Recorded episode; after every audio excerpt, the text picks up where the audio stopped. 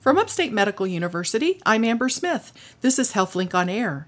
Dr. Alexander Niculescu is a psychiatry professor at Indiana University who is board certified in psychiatry and neurology and who is an expert in precision medicine in psychiatry or precision psychiatry. He's visiting the Upstate campus to give a lecture on this topic, and he agreed to speak with us. Thank you for being here. Good to be with you. Appreciate it.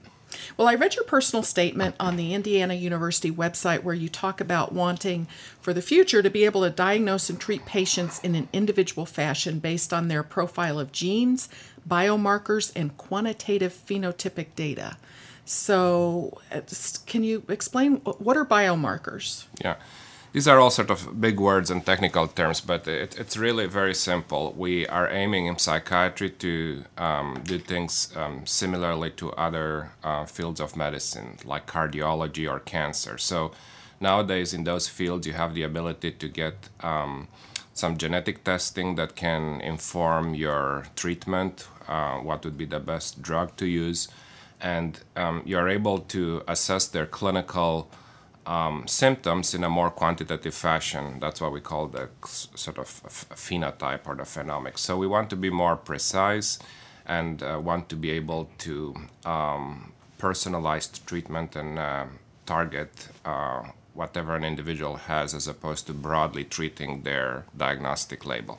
So biomarkers sometimes in those other fields you mentioned uh, is through blood tests and mm-hmm. things like yeah, that. Yeah, so, so uh, biomarkers are essentially uh, biological changes that can be measured. Um, in the case of the work that we're doing, uh, we are looking at um, molecules in the blood that indicate uh, which genes are more active or more silent. Uh, we're looking at gene expression levels. So then you have to know which genes go with which disorder, right? Right, right. That's a very good point. So there's a lot of discovery work and validation done prior to narrowing down the list of suspects and having a panel that's validated, uh, a small panel of markers. So uh, it takes years to uh, identify and then validate the biomarkers and have them uh, ready for uh, clinical use.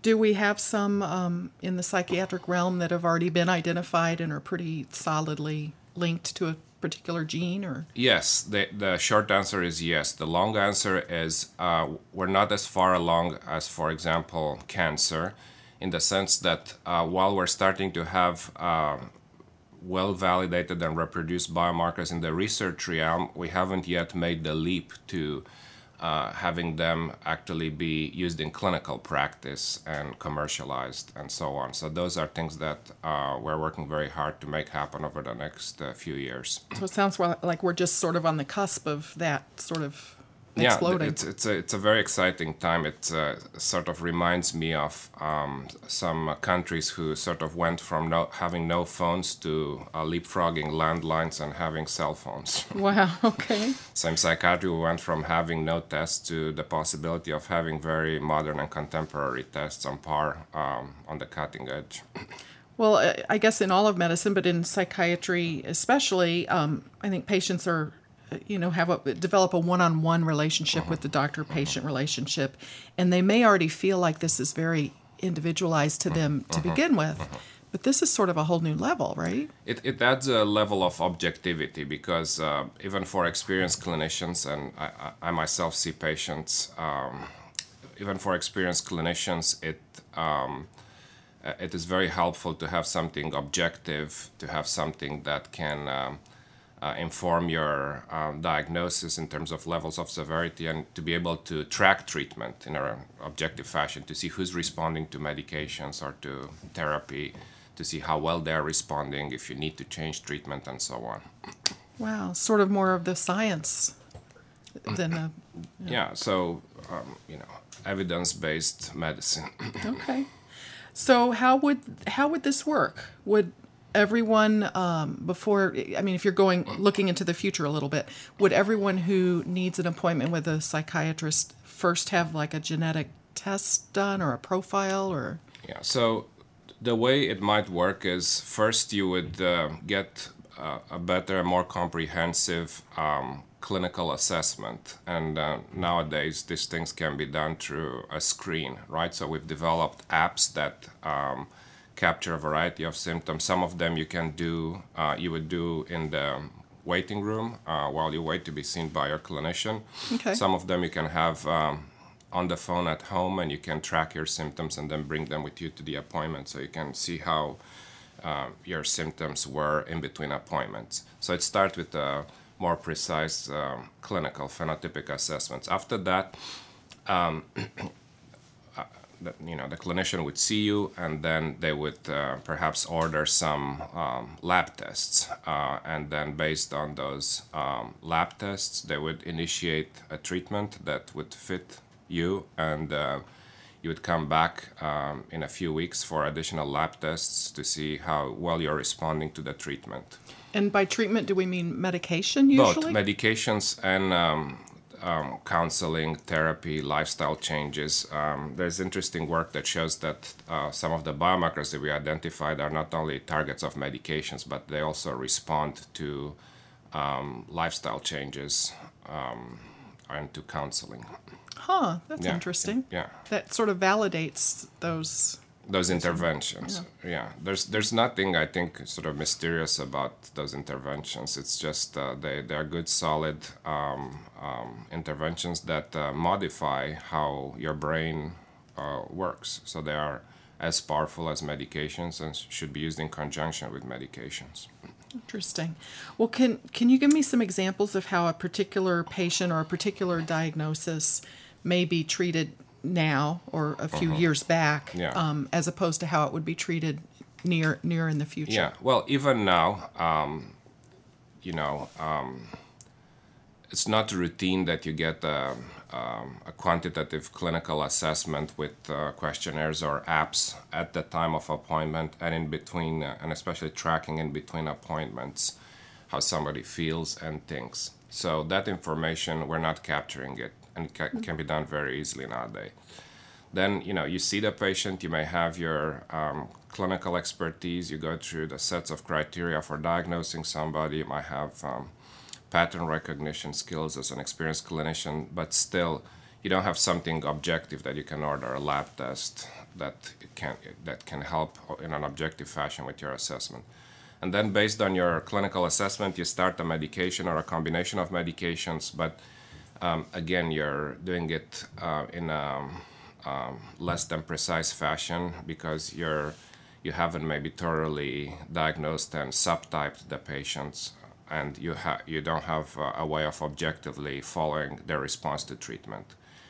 Um, so there, there's a lot of room for improvement and um, it doesn't mean that nowadays we're not doing our best to treat patients and we're not having a lot of success but I think uh, we can um, expect even more success in the future as we implement some of these tools. Well, interesting. I've got some more questions, but first, this is Upstate's HealthLink on Air. I'm your host, Amber Smith, talking with Dr. Alexander Niculescu. Uh, he's a professor of psychiatry at Indiana University who's visiting Upstate for a lecture. So, some aspects of this precision medicine and psychiatry are already part of your practice, certainly. Um, you're already seeing patients doing doing some of these things that you've described. Partially, uh, with for example, for example, um, um, I'm probably more um, thorough or more sort of cognizant than the average clinician in terms of the need to use questionnaires and uh, apps for um, diagnosing patients. But my clinical patients don't get um, you know sent to the lab for a biomarker lab test yet because these these things are not uh, yet uh, you know uh, FDA green lighted and available for use. Um, so the biomarker um, studies are done in patients that are enrolled in our large research studies and are available to those patients. They're not available to my clinical patients yet because you know as one you know as it's you know the right thing to do is to go through all the um, steps and um, rules and regulations uh, Sure. that the FDA has to have something on the market. You can't just sort of think that because you have something scientifically good, immediately you should be offering Right. it to patients. There are safeguards and necessary steps that we want to follow. So once, uh, assuming it is does become FDA approved, um, will this be good for patients?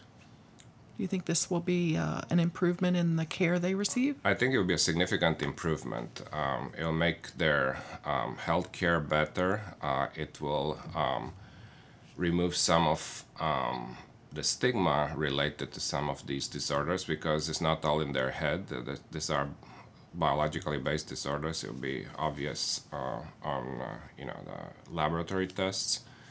And um, in addition to that, I think this would lead to significant uh, cost savings for our healthcare system because um, it's it's very expensive to try different treatments. It's very um, expensive to hospitalize people because they were not properly treated. It didn't prevent acute episodes, and and frankly, it's you know it's very expensive for our general economy to have people who are not functioning at full capacity, um, who are um, you know um, missing work, uh, who are not able to focus, and so on.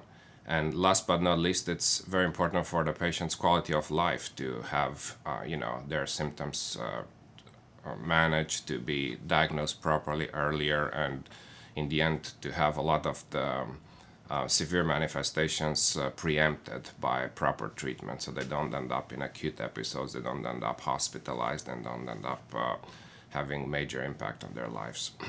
It seems like it'll be good for physicians too uh, in managing their patients, yeah. just to know what's working, like you've said. And I, I think so, Amber. I, uh, it will provide provide a layer of uh, uh certainty in terms of uh, being able to um, give the medications in more targeted fashion to see who's responding to them earlier.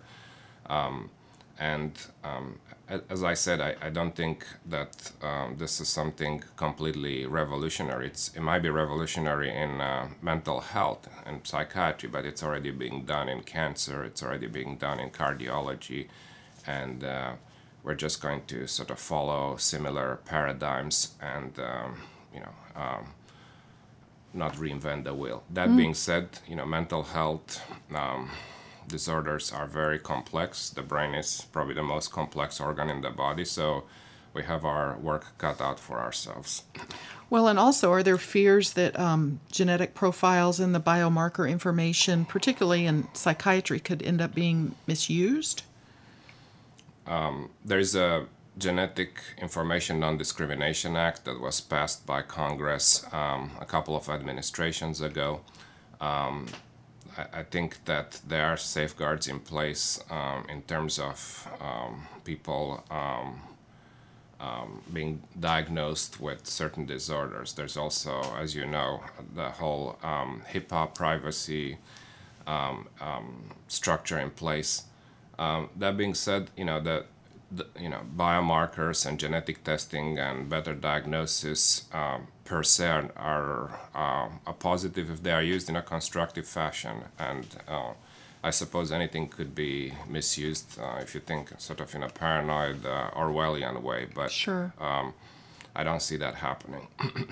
Well how did you get involved in precision psychiatry I think the brain is the ultimate frontier. So after I finished my uh, medical school and graduate school, I was contemplating what I want to do in the next uh, 30, 40 years. And um, a lot of the other fields that were exciting to me were already very mature. I was uh, uh trained uh, scientifically as a cancer molecular biologist and uh, uh, had I stayed in that field, I would have probably contributed to incremental progress. Whereas um, going into um, psychiatry and trying to understand the brain was uh, sort of a wide open territory where I felt I could make a bigger contribution. well, neat. Well, thank you so much for taking time to talk with us about this. My pleasure. Thank you, Amber. My guest has been Dr. Alexander Niculescu III, a psychiatry professor from Indiana University who is lecturing at Upstate. I'm Amber Smith for Upstate's podcast and talk show, HealthLink on Air.